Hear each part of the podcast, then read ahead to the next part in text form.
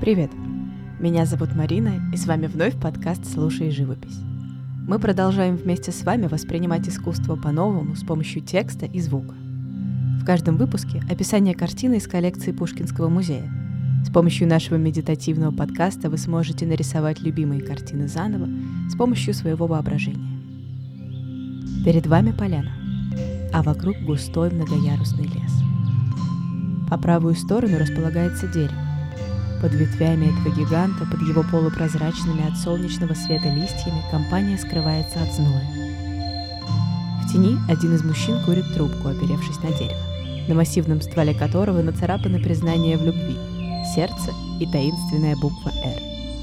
Его друг рядом прилег на траву, позволив себе снять пиджак и остаться лишь в жилете. У его ног расстелена белоснежная скатерть, полная угощений. Рядом замерла миниатюрная собака, обратившая свой взгляд на массивный подол желтого платья.